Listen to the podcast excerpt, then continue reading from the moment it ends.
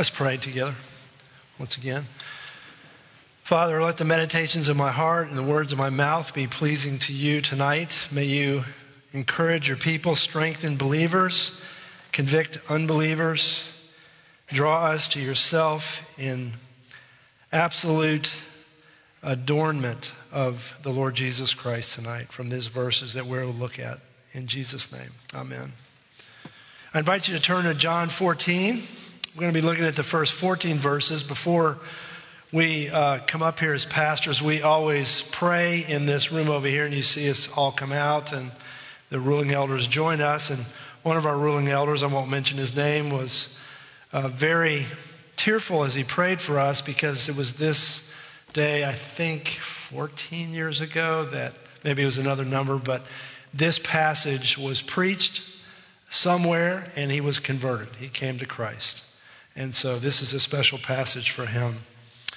It's always a challenge to title a sermon. Um, some people are really good at it. I am not. Uh, as I read this passage and began to study it in John 14, I thought about this as a title A Remedy for the Troubled Heart. Or, this is where my mind goes there's no better a farewell or the best goodbye ever. And all of those are pretty bad. So, I landed somewhat in a rocky place with what you have in your bulletin. How do you say your best goodbye? And honestly, that's not very good either, okay? So, we're going to move on to a different one. Just forget the title. We're going to be looking at John 14. The problem with those titles is that misses the main idea, I think, of the text. And we're looking at this evening 14, chapter 14, verses 1 through 14. It's a part of our sermon series as we move into Easter. It's called the Farewell Discourse, the Upper Room Discourse, for good reason.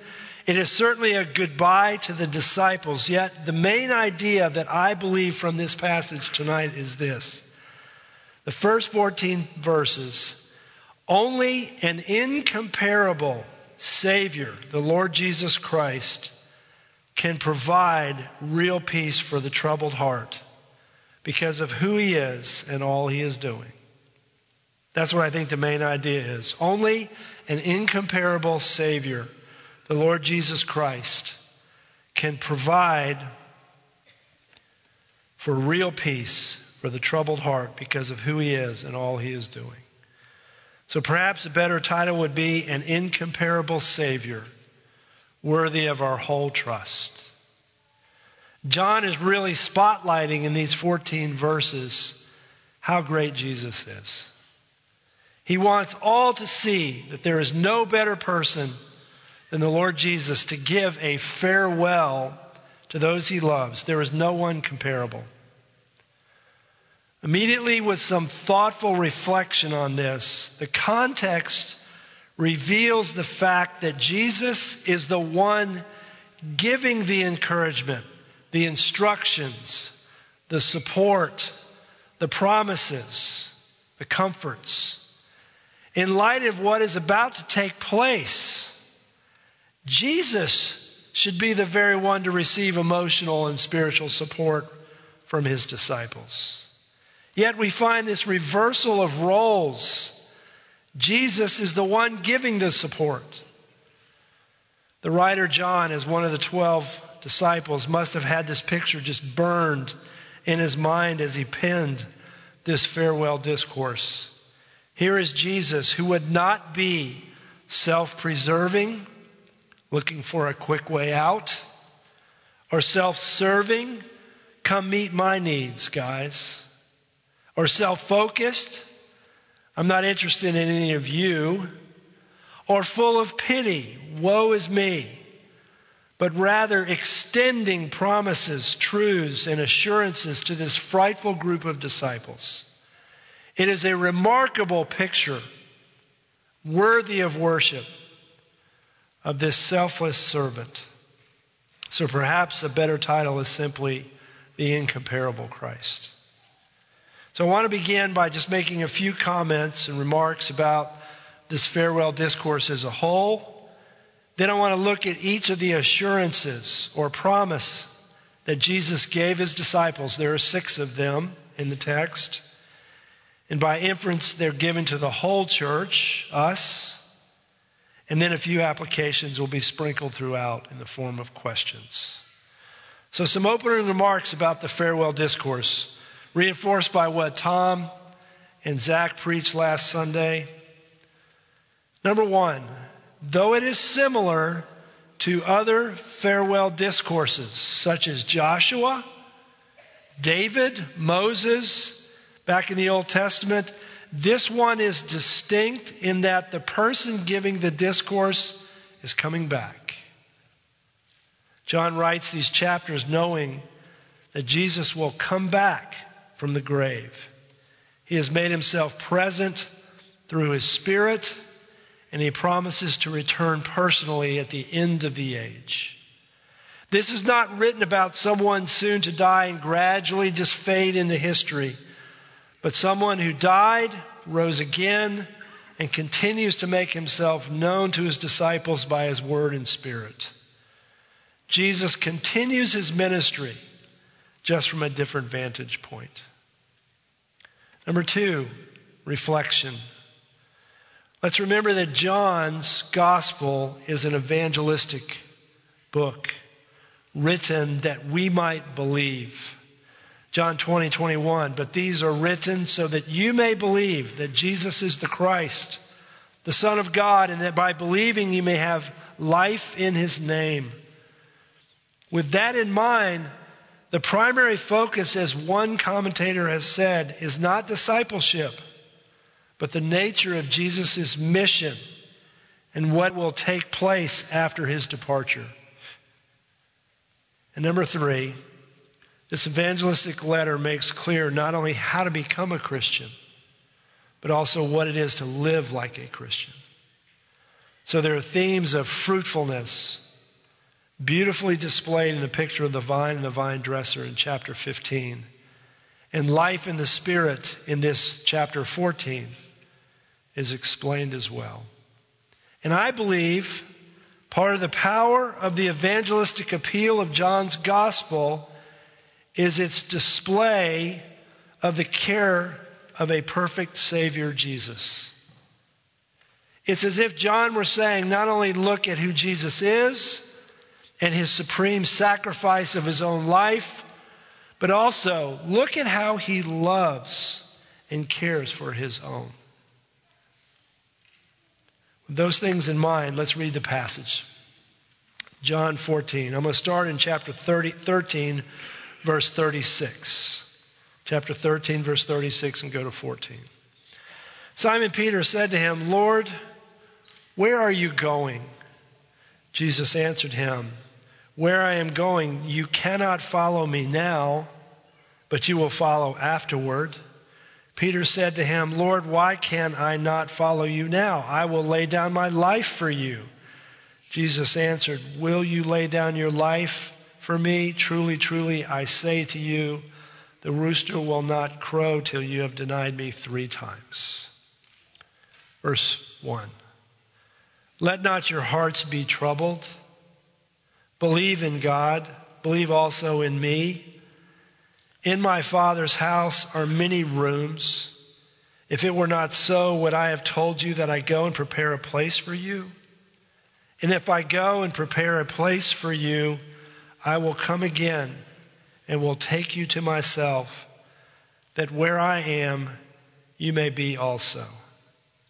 And you know the way to where I am going. Thomas said to him, Lord, we do not know where you are going. How can we know the way? Jesus said to him, I am the way and the truth and the life. No one comes to the Father except through me. If you had known me, you would have known my Father also. From now on, you do know him and have seen him. Philip said to him, Lord, show us the Father. It's enough for us. Jesus said to him, have I been with you so long and you still do not know me, Philip? Whoever has seen me has seen the Father. How can you say, Show us the Father? Do you not believe that I am in the Father and the Father is in me? The words that I say to you, I do not speak on my own authority, but the Father who dwells in me does his works. Believe me that I am in the Father and the Father is in me, or else believe on account of the works that I do. Truly, truly, I say to you, whoever believes in me will also do the works that I do, and greater works than these will he do because I am going to the Father. Whatever you ask in my name, this I will do, that the Father may be glorified in the Son. If you ask me anything in my name, I will do it. In the moment, the disciples have many concerning questions for Jesus, who's on the cusp of his departure via the cross. And Jesus answers reveal his caring heart to his disciples. It displays again his divine nature as the God man, a mutual indwelling with the Father, as he says, and gives the disciples his words of assurance. Works they will do, and his promise of answered prayer spoken in his name. So, the first order of business that Jesus deals with is a troubled heart. Confused, in turmoil, fearful. And the context lets us know this. The solution for a troubled heart is quite simple. It is a properly directed belief in God and by identity, belief in Christ, who is God in the flesh. There is no amount of faith mentioned here. It is the object of that belief that is of utmost importance. With crystal clarity, Jesus calls them to believe in God, in Christ. The NIV has trust in God, trust also in me. There is no other solution for a troubled heart but trust, belief, faith in God, in Christ. And so Jesus now, after setting that up for them, points out at least six reasons we can and indeed should trust him, believe in him. Number one, the reassurance of a prepared place to live eternally in heaven, verses 2 and 3. What a comfort to know that Jesus prepares a place just for you and me in his Father's house, referring to heaven. Think on that just for a moment. There is no shortage of inventory. There's no competition to find the right place. No bargaining. Rather, there are many rooms, dwellings, or we might say suites ready for his children to move in. The only other place this word is used is in John 14 23. My Father and I will come to him and make our home with him. The word home. These are not way stations, they're not temporary lodgings. But the simplest explanation is the best. My Father's house is heaven, and in heaven there are many rooms. Notice Jesus says, His going prepares the place. His going via the cross and the resurrection. What a comfort, what a Savior who would prepare our eternal home. You know, one of the saddest and coldest discussions I've ever had was with a lifelong friend, actually, a friend I became a friend to in college, who now believes there is nothing after death. Nothing. Empty. No conscious awareness of anything. the end of a recent brief discussion, I sensed with him a profound sadness. And once again, as he once again claimed, there is no life after death. It's this life, and that's all. Do you know people like that? What a happy thought as a Christian to know the assurance of a Savior who prepares an eternal place for his children. Are you assured of heaven this evening? Have you come to Christ in simple faith and trust? I'm not asking if you know a lot about Christ, but rather, do you know him by faith? He prepares a place for you in heaven. It follows then that the one who prepares the place will also be the one who summons us home. Look at the end of chapter of verse 3. That where I am you may be also. Here is the reassurance of his personal return for the express reason to take us where he is going. He will come again at the end of the age to take believers to be with him in the place he has prepared. As with each of these assurances, the disciples especially needed to hear this promise, looking at their soon departure, Master and Lord, in just a short time. Questions must have rung in their minds, especially related to Jesus' words, and you know the way, and you know the way to where I am going. At some level, they did not know a particular destination. The point is, is that because they know Jesus, they do in fact know the way, because he is the way, the truth, and the life. So here's a question Are you and I ready to be received by Jesus when he returns to be taken back to where he is. This leads to a third reassurance the reassurance of an exclusive claim. Said negatively, there's no other way. Jesus puts it out there. Verses 4 through 6. And you know the way where I am going. And Thomas said to him, Lord, we do not know where you are going. How can we know the way? Jesus said to him, I am the way, the truth, and the life. No one comes to the Father except through me. Thomas, my middle name, is often called the doubting disciple. But in this instance, is certainly one who is courageous enough to ask an honest question, for there's a lot at stake here. How can we be sure that, you're on, that we're on the right track? the right path. And to this question from Thomas and all the disciples, Jesus unequivocally answers, I am the way, the truth, and the life. No one comes to the Father but through me. The emphasis of the verse is placed on the word way. That's the principal theme. Truth and life are supporting words. D.A. Carson writes Jesus is the way precisely because he is the truth of God and the life of God.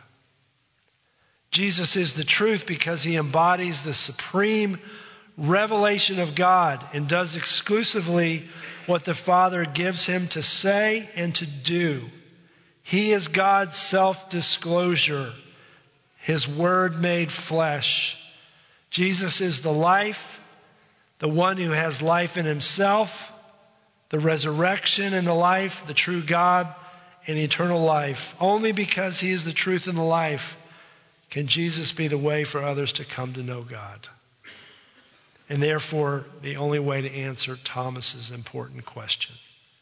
He is the way, the truth, and the life. Here's a question for us tonight. Is this the Jesus you embrace? The one whose claim is like no other? There are not many saviors. There is one. We are to believe the one who clearly claims to be the only way to God. It leads us to the fourth assurance, the reassurance of his deity. Verses 7 through 10. If you had known me, you would have known my Father also. From now on, you do know him and have seen him. And Philip said to him, Lord, show us the Father. It's enough for us. Jesus said to him, Have I been with you so long, and you still do not know me, Philip? Whoever has seen me has seen the Father. How can you say, Show us the Father? Do you not believe that I am in the Father and the Father is in me? There certainly is a tinge of sadness in Philip's questions. The disciples have been with him since the start of his public ministry, hearing his words, witnessing his works, yet their spiritual blindness is still evident in this hour. One would think by now that his closest, most loyal disciples would have remembered him saying, I and the Father are one. The mutual indwelling of the Father and the Son. We are not just following a way, a truth, and life, but we are following God the Son. To know Him is to know the Father. It is this degree of unity between the Father and the Son that reveals Jesus as God the Son to all. Are you trusting this evening in this Jesus who is fully God and fully man? And that leads to the fifth reassurance he provides for his disciples the reassurance of his words and works, verses 10 and 11. The words that I say to you, I do not speak in my own authority, but the Father who dwells in me does his works. Believe me that I am in the Father, and the Father is in me, or else believe on account of the works themselves. Believe me does, just doesn't mean trust me. But in the context, believe what I have said, that the Father is in me and I in the Father. And Jesus adds, Believe on account of the works that I have done. They are, as one commentator puts it, nonverbal Christological signposts. They are signs that the saving kingdom of God is at work in the ministry of Jesus. And that leads to our last reassurance from Jesus the reassurance of our own works in prayer, our own works in prayer, verses 12 through 14. Truly I say to you, whoever believes in me will also do the works that I do. And greater works than these will he do, because I am going to the Father. Whatever you ask in my name, this I will do that the Father may be glorified in the Son. If you ask me anything in my name, I will do it. It's a staggering promise. The person with faith in Christ will do what Jesus has been doing and even greater works. Greater works. So, how are we to understand these greater works? And what is this answered prayer he refers to? We could spend a lot of time on this. Let's approach it this way. In summary, greater works does not mean more, better, more effective, more spectacular, nor is it because we are greater in some way. It does not mean a greater scope of activity as if Jesus left the scene and relinquished the grounds. Rather, the key is in the connected phrase, because I am going to the Father. Because I am going to the Father. That's the hinge point. Carson, in his commentary, says it well. The works that the disciples perform after the resurrection are greater than those done by Jesus before his death, insofar as they belong to an age of clarity and power introduced by Jesus' sacrifice and exaltation. Both Jesus' words and deeds are somewhat veiled during the days of his flesh, even to his closest followers, as these verses make it clear. They grasped only part of what he was saying. Jesus is about to return to the Father. He's about to be glorified. And in the wake of that glorification, his followers will know and make known all that Jesus is and does and their every deed and word will belong to the new age.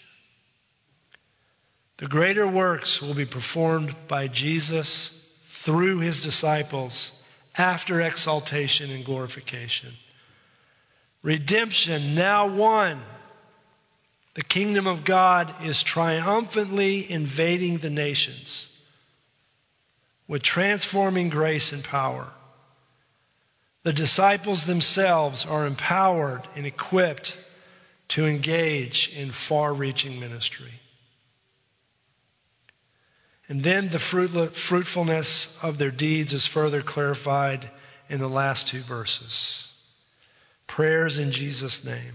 Whatever you ask in my name, this I will do, that the Father may be glorified in the Son. If you ask me anything in my name, I will do it. Works and prayer done and asked in His name with the ultimate goal of bringing the Father glory. So rejoice today, Christian, if you are a part of the greater works that Jesus is referring to. If that is not your experience, and you are here possibly just to investigate what Christianity is. I ask you to call out to Him humbly in faith to save you, to follow Him, to be reassured in this life. The incomparable Savior is worthy of our whole trust. He calms the troubled heart. He prepares a place for his own. He personally returns to take us to be present with him for eternity. He exclusively calls himself the way, the truth, and the life. He dwells mutually with the Father. He speaks on his Father's authority. He does his works. He enables us to do greater works. He answers prayer in his name for the glory of his Father and the good of his people. Hallelujah. What a Savior. Let's pray. Father, we are grateful tonight for this Savior, the Lord Jesus Christ that you have made known to us, who has called us to believe, to have faith, to trust, for a troubled heart, for a saved life, for a life ready to serve the Savior, to glorify the Father. Thank you that you have provided all that we need. Thank you for your word and your spirit.